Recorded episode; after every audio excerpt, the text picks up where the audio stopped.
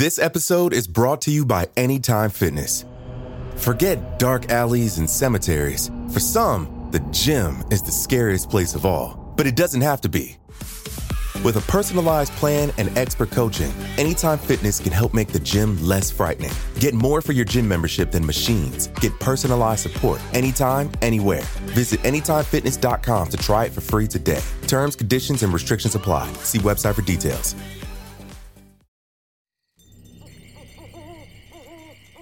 I visited Ruthin Castle because of the rumors about its ghosts. I was freelancing for one of those skeptical magazines writing an article disproving paranormal activity. I'd already knocked down two haunted places. Ruthin was the last spot on my list. I checked my notes beforehand. Psycho axe murdering wife kills husband's lover. Haunts place for hundreds of years. Hmm. Many reports of seeing her. Yada, yada, yada. All of it was vague and nonspecific, like most ghost stories. I got to Ruthin at sunset. The friendly check in clerk wore a bright blue uniform. She gave me a few suggestions and said if I wanted to see the Gray Lady, just follow the hallway on the left to the banquet hall, adding, She's always looking for her axe. I told the clerk I read the guidebook, and there was no banquet hall at Ruthin Castle. She frowned and shook her head. If you don't find her, she'll find you. That night I walked outside on the castle grounds, the October dew chilling my bones. But I saw no specters, no ghosts. This article was as good as done. Another case of ominous buildings making people's imaginations run wild. It was midnight. I walked inside the castle to head for bed. But impossibly, as I approached the entry, the light had changed to daytime. The check in desk had vanished. The lobby wasn't a lobby anymore. Everything that made Ruthin a hotel was gone. Before me stood an ancient, cavernous entryway. I felt the cold British wind at my back. No sun. What the English call cloudy bright. The sky was slate gray, and I was alone. Except for a strange presence coming from what I knew immediately to be the banquet hall. I didn't want to, but something forced me to turn my head. And there she was a pale, translucent woman, all in gray. She was pushing chairs and tables aside, frantic to find something. Sitting next to her was the hotel clerk, eyes rigidly fixed on me. I pressed a finger to my lips, begging her to be quiet. The clerk smiled, eyes gleaming with madness.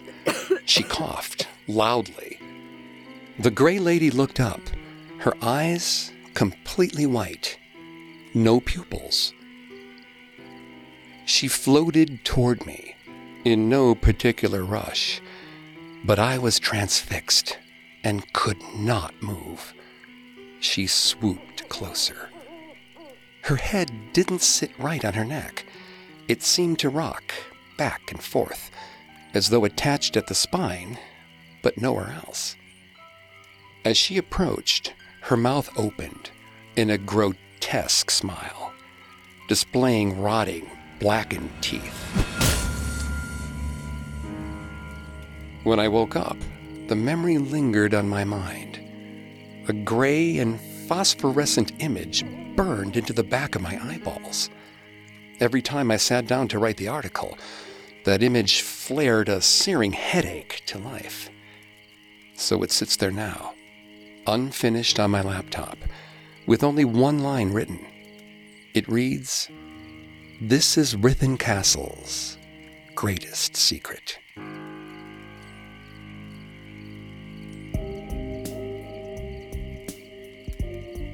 Welcome to Haunted Places. I'm Greg Polcyn. Every Thursday, I take you to the scariest, eeriest, most haunted, real places on Earth. This week, join me on a supernatural journey to Ruthin Castle, a castle turned resort in the United Kingdom, and discover why, to this day, it's haunted. If you can't get enough haunted places, don't forget to subscribe. You can find us on your favorite podcast directory, as well as on Facebook and Instagram at Parcast, and on Twitter at Parcast Network, or on our website, parcast.com. If you like what you hear, please leave a five star review wherever you're listening. Ruthin Castle's towers loom over the forest that surrounds it in Wales. Of its original five towers, only three remain. The walled moat, now dry, runs alongside River Clwyd. Ivy snakes over its walls.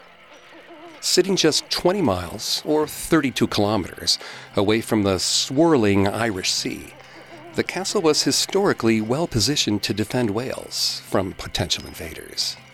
That's probably why King Edward I gave the land to Dafydd ab Gruffudd in 1277 in the first place.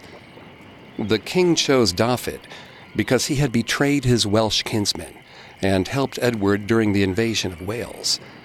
Edward appreciated this treachery. Ruthin Castle was doomed from the start. How could a castle birthed in treason not have ended up haunted? Dafydd set his men to work, building a castle to make the king proud. But even the support of the king was not enough to stave off the dark events that swirl around Ruthin Castle to this very day. The stone structure might seem inviting at first. The sandstone walls glow a friendly shade of red as the sun sets, but its solid appearance can be deceptive. Because inside its walls lingers the tragic memory of a woman who lost everything. It's 1282. You work in Ruthin Castle as a chambermaid for the Lady Grey. She's the wife of the steward of Ruthin Castle. The steward, Lord Grey, has a very important position. He's in charge of the castle while the Lord is away. The steward's word is law.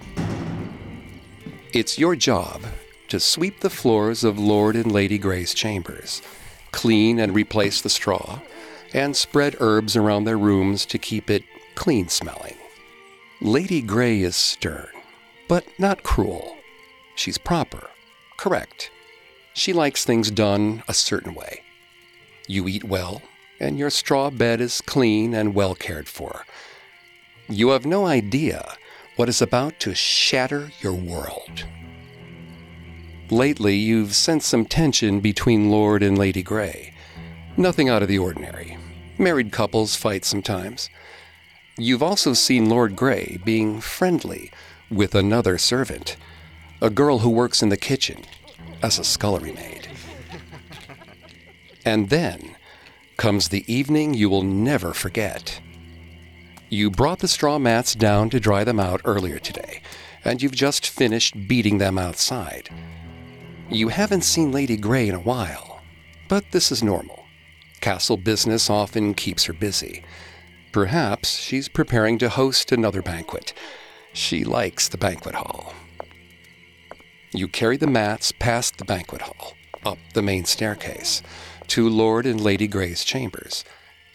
But as you get closer to their chamber, you can hear moaning. You walk more quickly. You're almost running. You enter the room slowly closing the door behind you. You can't understand what you're seeing at first. The bedspread and floor are stained red. Blood. So much blood. And, oh God, a woman sprawled on the ground. Her head is nearly severed from her body. Her eyes stare at you, unblinking. You know this woman. It's the scullery maid. Lady Grey stands there, holding an axe that drips with blood. There's blood on her gray dress, but she does not appear to be injured. I had to, Lady Grey says. She was with my husband, making a laughingstock of me. This will teach them both a lesson. Now she looks straight at you. Help me, she says to you. Please help me. But her eyes say something else bloodshot, rage filled. She moves toward you, raising the axe. Somewhere, someone is screaming. The screams are coming from. They're coming from you. You are screaming. You back away, out of the lady's chamber. You will never be the same. You shut the door. The castle guards run past you. You sink to the ground, quietly sobbing. Lady Grey is sentenced to death for murdering her husband's lover. You cry when your lady is sentenced, but she does not. Her face is expressionless. Two days later, she's marched to the executioner's stone. You try to get on with your life. You have moved to the kitchen. You are now a scullery maid. It's a step down, but you had no other options. And after all, the castle needed a new one. No one blames you, but no one talks to you either. Then, late one night, restless, you walk from your quarters to the banquet hall. You see a figure standing at the head of the banquet hall, wearing a gray dress. Lady Grey. Impossible. She's dead. You heard the axe fall. Help me, she mouths to you. Help me. But her eyes are so angry. Her eyes will stay with you forever.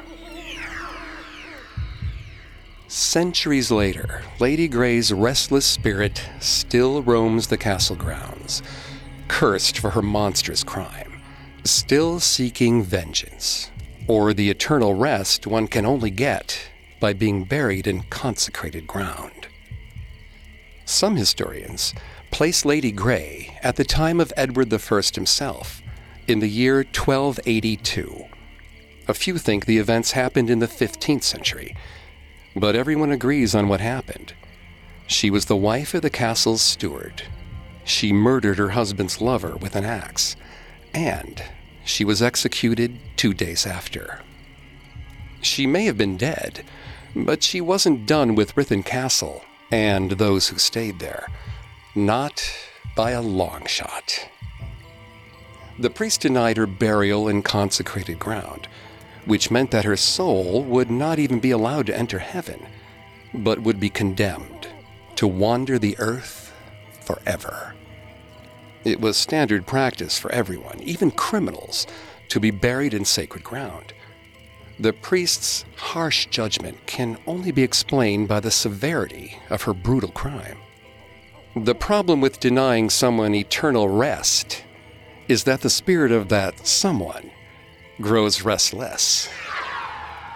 And the Lady Grey was very restless indeed.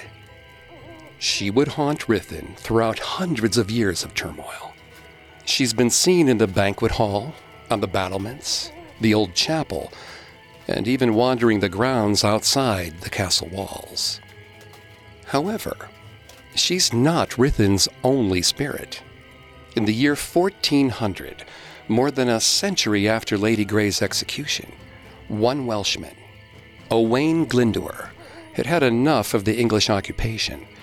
He began a stunning military campaign to make Wales independent. His first move on September 16th was to burn the town of Ruthin to the ground. The Welsh rebels fought to get inside the castle, but they were forced to retreat. Not all of his soldiers escaped.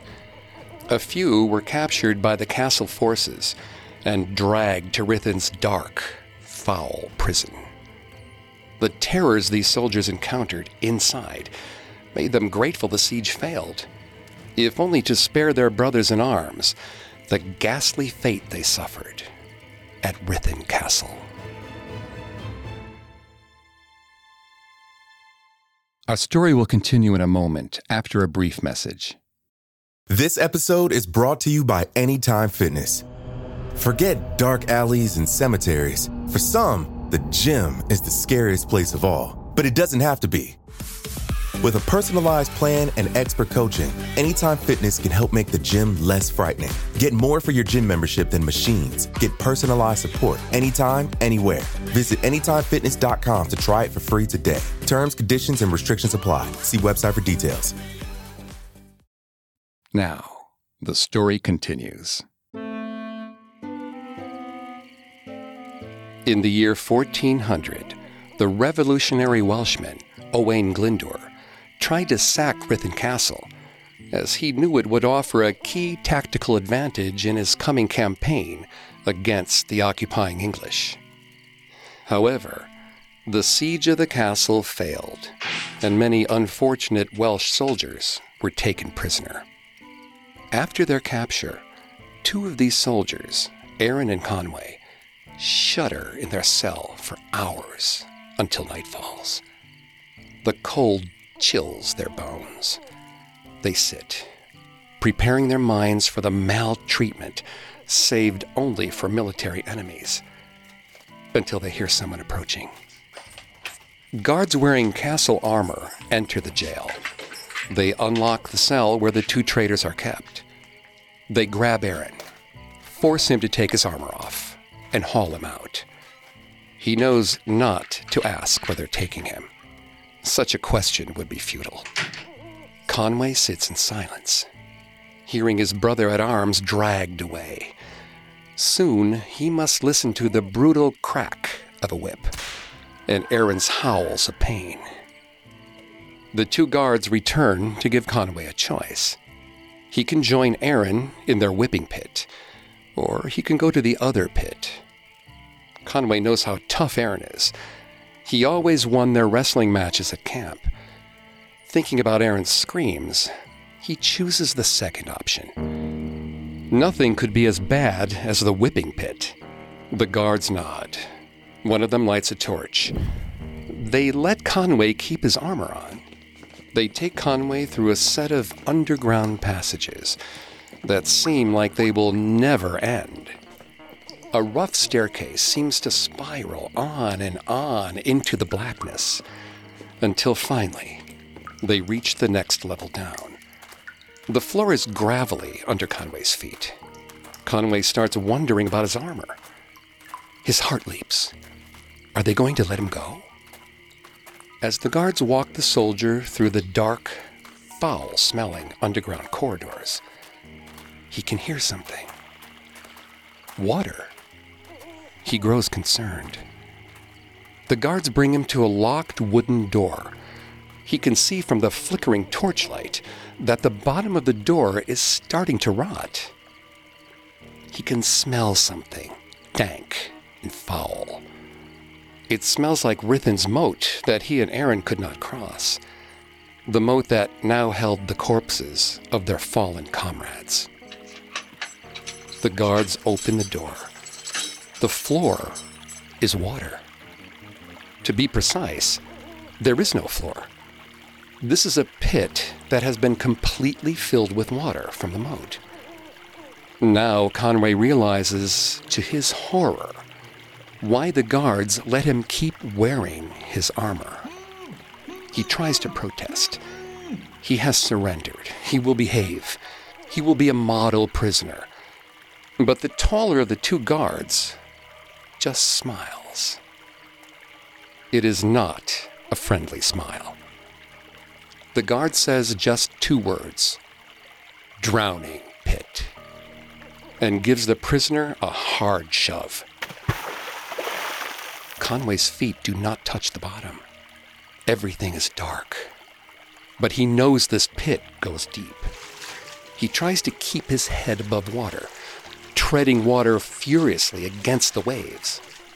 The guards tower above him in the doorway, just watching. He rips off one of his gloves and struggles against the water. Maybe if he can swim back to the doorway, pull himself up. But he can't reach his boots. He tries to unbuckle his chest plate, but he can't even get his other glove off. It is so cold. He feels himself starting to sink beneath the icy water. Conway pulls his head above water for what might be the last time. He sees a sliver of torchlight, but the door is closing. No. Please.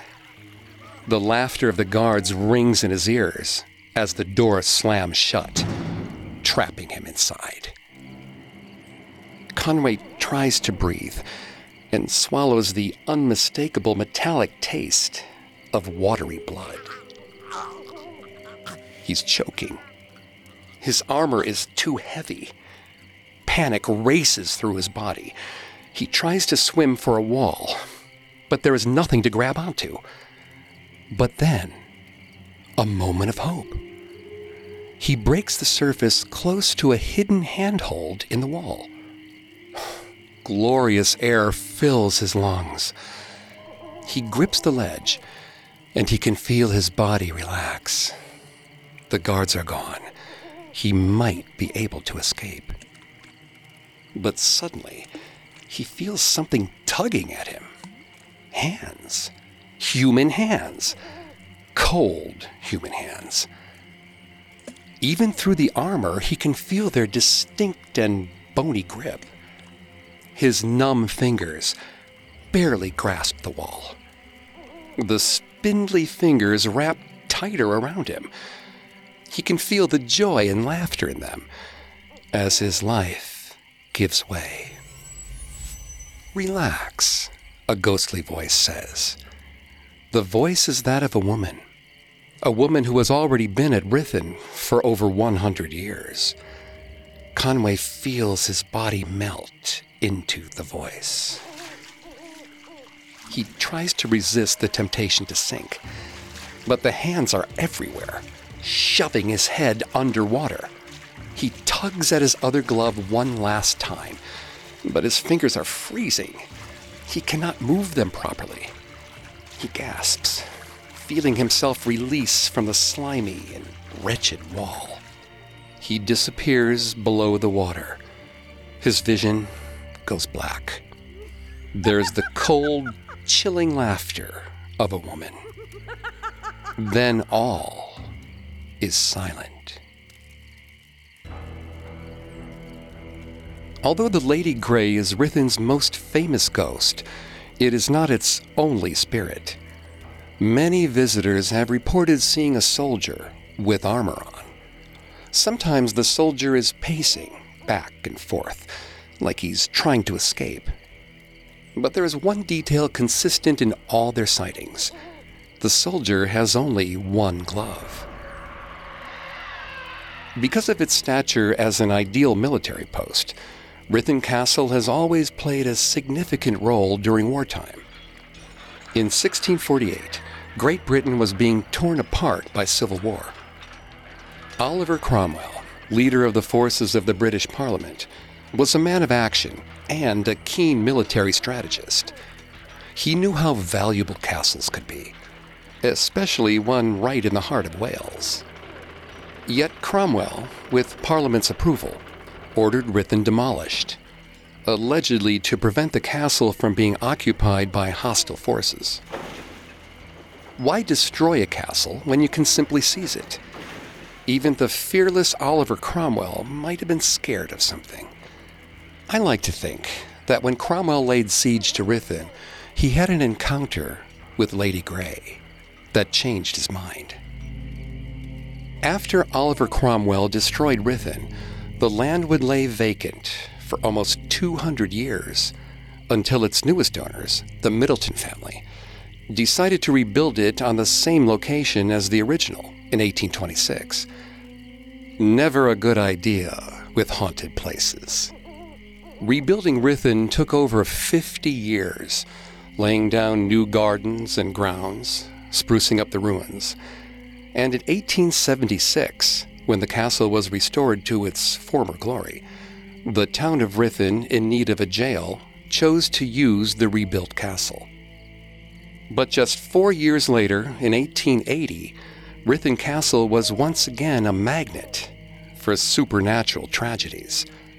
The castle jailer was the victim of one such tragedy.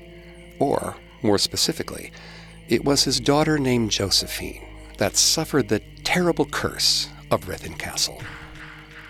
She was nine years old and the light of his life.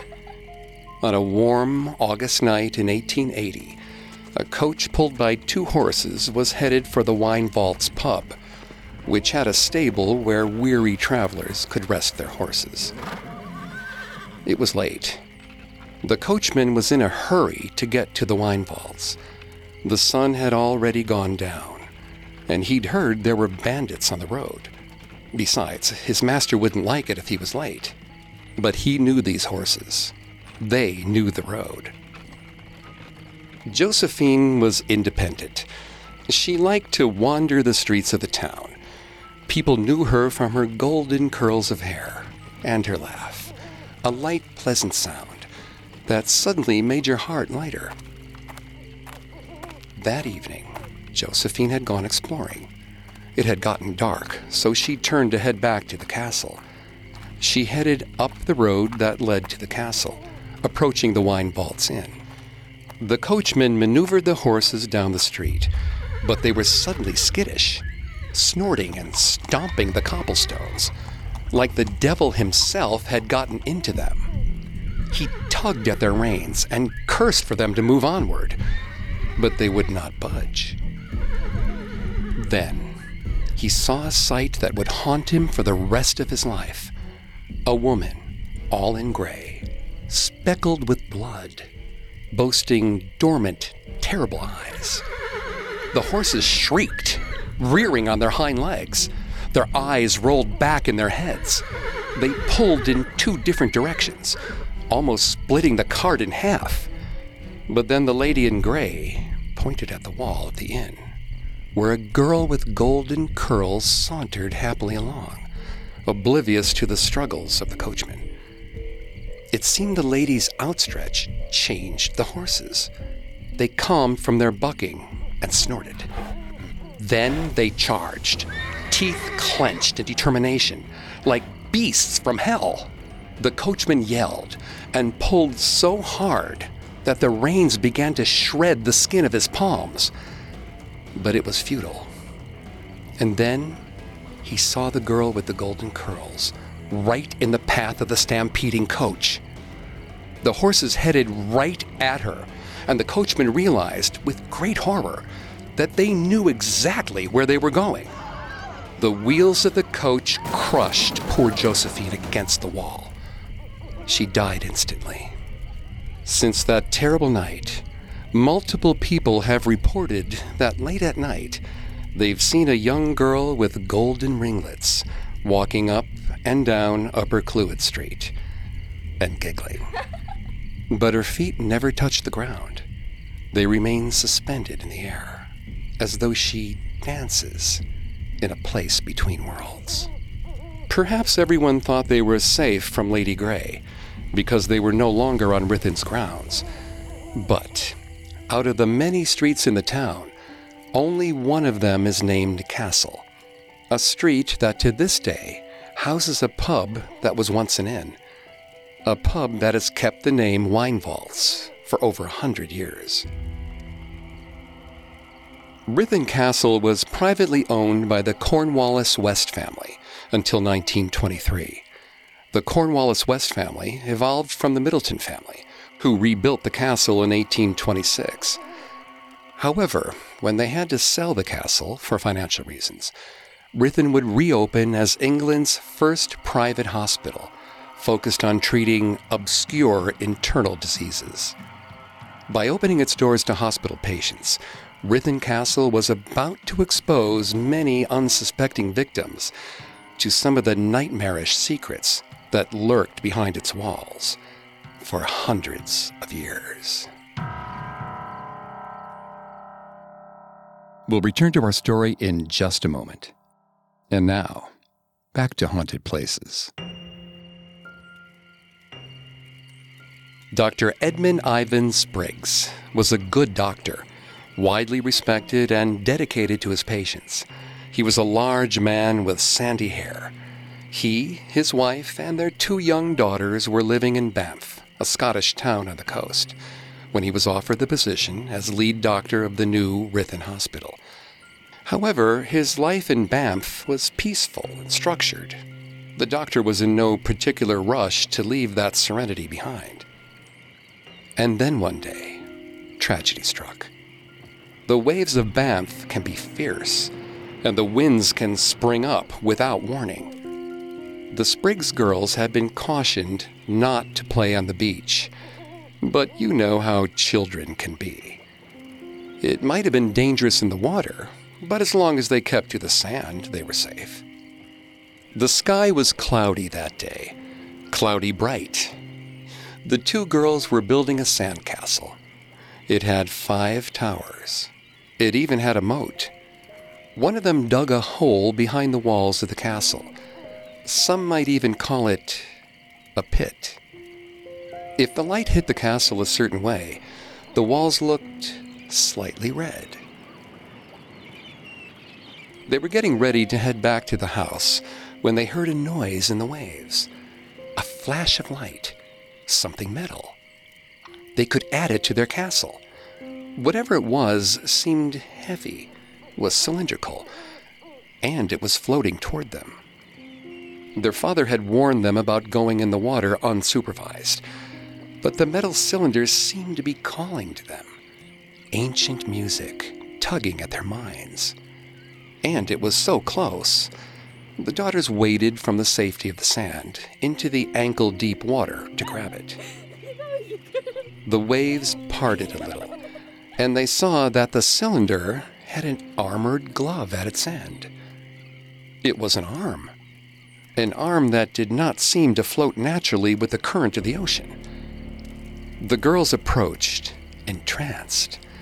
The armor somehow looked both old and new. And then the other arm emerged from the waves an arm with no glove and a bare hand.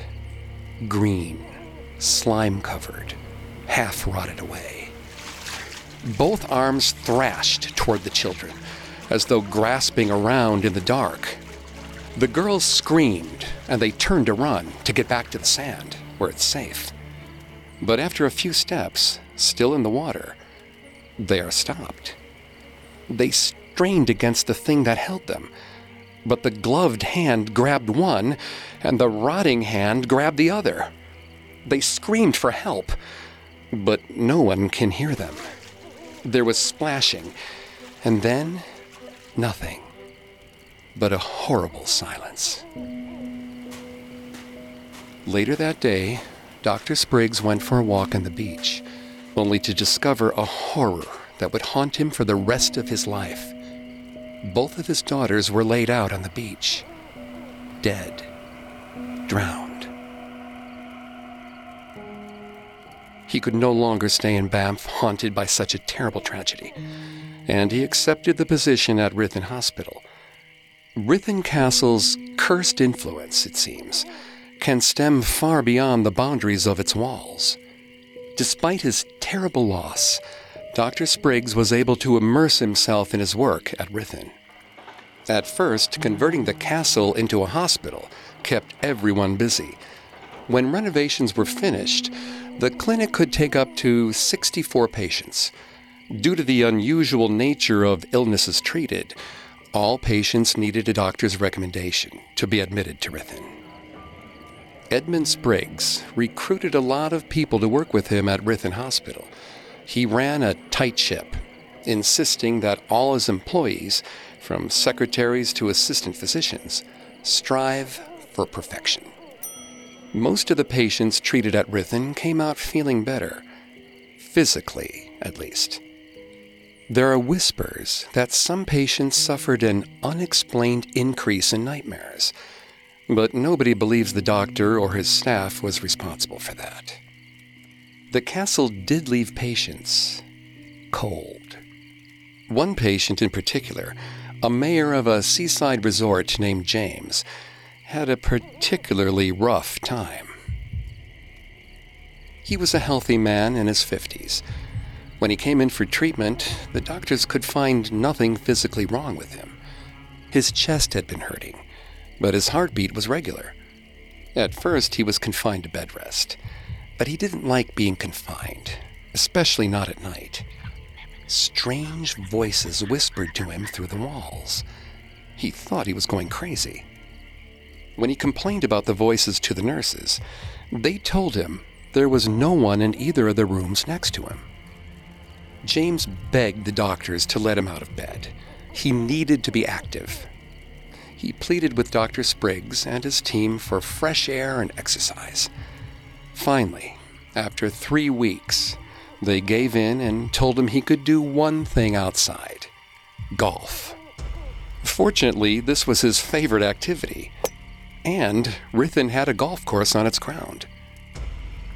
That morning, James walks across the putting green, breathing in clean, fresh air. It's a relief to be out of his stuffy hospital room. He's never felt better, and it's sunny out. He makes it to the fifth hole, at the very edge of the castle grounds, far from the prying eyes of his doctors. The sun vanishes, and James can feel a chill in the air. The clouds appear out of nowhere, but the daylight is still strangely bright. Strange shadows cast across the ground. One of them seems to move unnaturally, as though it is following him. He shrugs this off, laughing at his own absurdity, laughing at himself for ever hearing voices or feeling non existent pain. Out here in the course, this now seems like a distant memory. He tees up his first shot on the fifth, a notoriously long hole with a sharp dogleg left, and a forest of tall trees marking out the bounds on the right. James knows his first drive means everything and he swings hard at his teed up ball. The ring of the club sounds good and echoes through the fairway. But his ball, something strange has happened to his ball. It almost seems stuck to the ground. It rolls pathetically, hardly to the end of the tee box, and then stops abruptly. he sees the shadow that was following him, though now its form seemed fuller, like that of a slender woman. And there is something unsettlingly off about it. It's not the normal pitch black of an everyday shadow, but gray. Like the stone walls of the castle he just left behind. One of its hands extends, resting just below the ball. Help me. He jumps at the sound of the voice, backing away step by step. The shadow's limbs jerk and spasm as it mimics James' movements, never getting closer, never getting farther away. The grass behind it dies as it slithers across the fairway.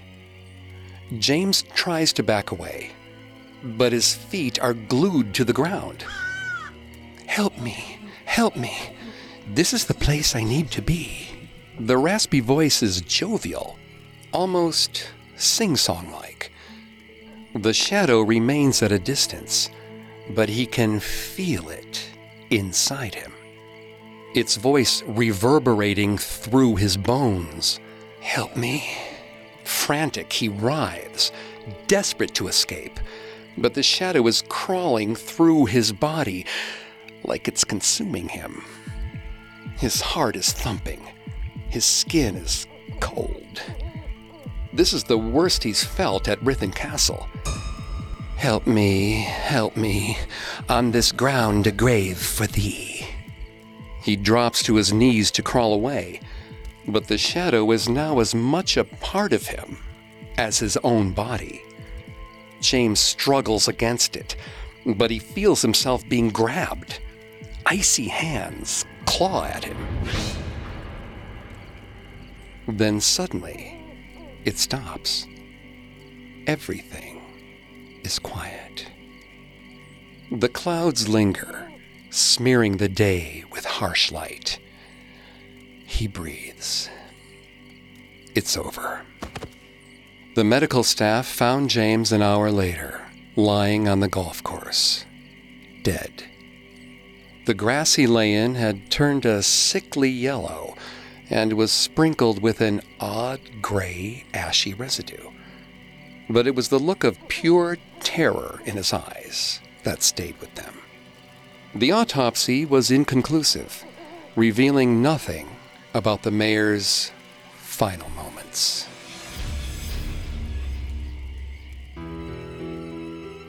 As the years went by, England expanded its medical services, dwindling the need for private health care in places such as Ruthin Castle. The hospital was closed until 1963, when it was converted into a luxury hotel that still stands today. Ruthin Castle is a tourist destination. The hotel boasts fine dining and special events. There's even a spa. Most people have a good time when they stay at Ruthin. The staff is friendly and quick to solve the few problems that arise. But the dark events from the past linger among Ruthin's cold stone walls and haunt innocent visitors unfortunate enough to notice them. A Canadian couple visiting Ruthin for a relaxing getaway wanted to memorialize their visit so they had a photo taken of themselves in front of the castle's entrance. All of a sudden, both felt a disturbing chill shoot through their bodies, despite the fact that the weather that day was sunny and warm. When you look at that photograph, you can see the two of them smiling on the left against the open gate. But to their right, a curious, inexplicable mist occupies a full third of the photograph. Perhaps the mist was Lady Grey, angered by a happy couple. Or it could have been the soldier with only one glove, desperate for help. Guests at Ruthin hear ominous things and have terrifying experiences, especially those who stay overnight on the second floor. In 2009, during Ruthin's off season, Jennifer and her daughter Catherine checked into a room above the banqueting hall. On their first night of their stay, Jennifer was awakened by the awful noise of a woman sobbing in the room above them. She assumed it was just another guest in the castle, until it happened again the next night. This was intolerable.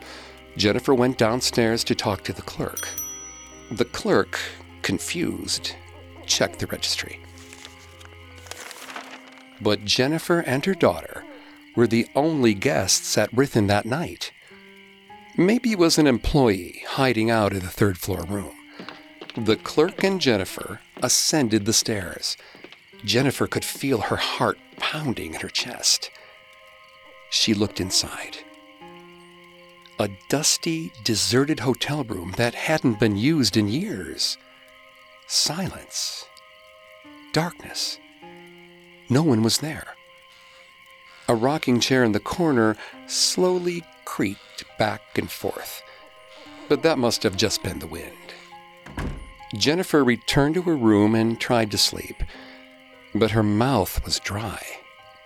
Needing water, she attempted to get out of bed but her body would not budge. Something was pinning her.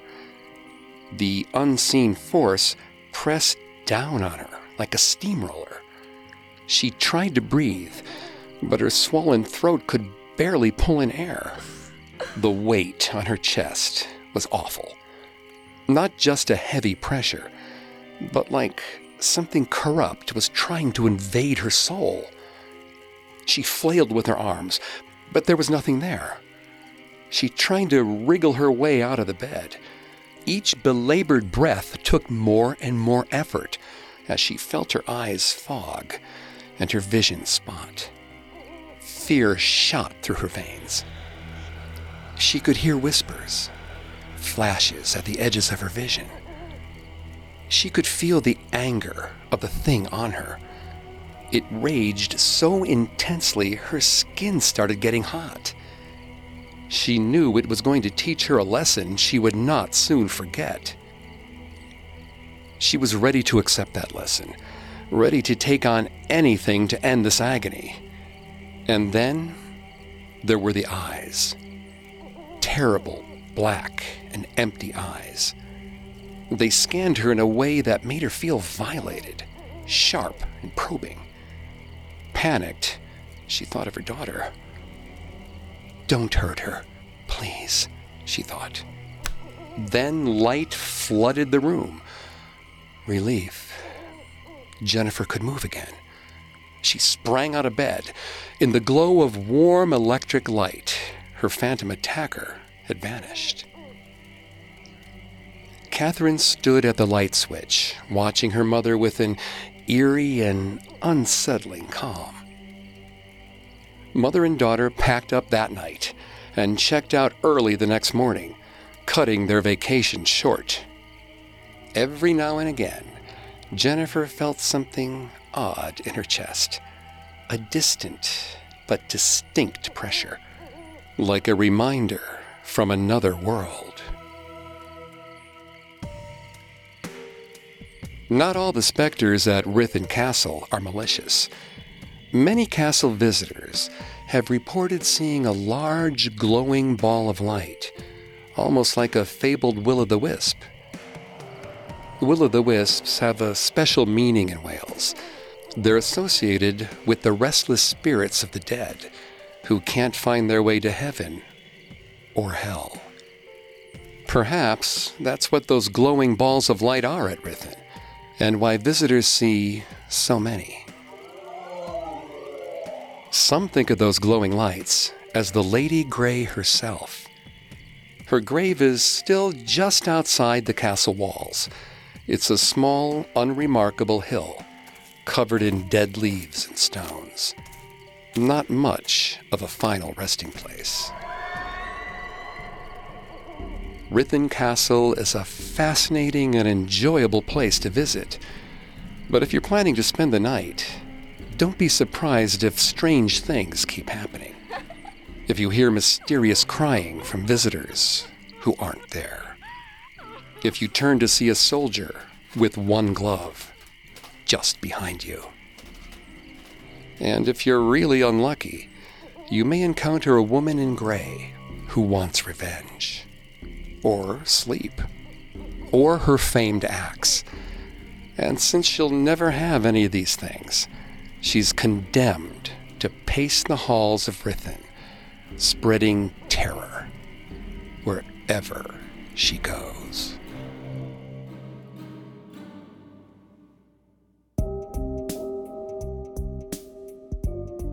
Thanks for listening to Haunted Places. Don't forget to subscribe to Haunted Places on Apple Podcasts, Stitcher, TuneIn, Google Play, Spotify, or any other podcast directory. If you like what you hear, leave a five star review or tell us what you think on social media. We're on Facebook and Instagram as at Parcast and Twitter at Parcast Network. It seems simple, but it really helps our show. A new episode comes out every Thursday. We'll see you next week. Haunted Places was created by Max Cutler. It is a production of Cutler Media and is part of the Parcast Network. It's produced by Max and Ron Cutler. Sound design by Ron Shapiro, with production assistance by Joel Stein and Paul Mahler. Additional production assistance by Maggie Admire and Carly Madden. Haunted Places is written by Greg Matchlin. I'm Greg Polcyn.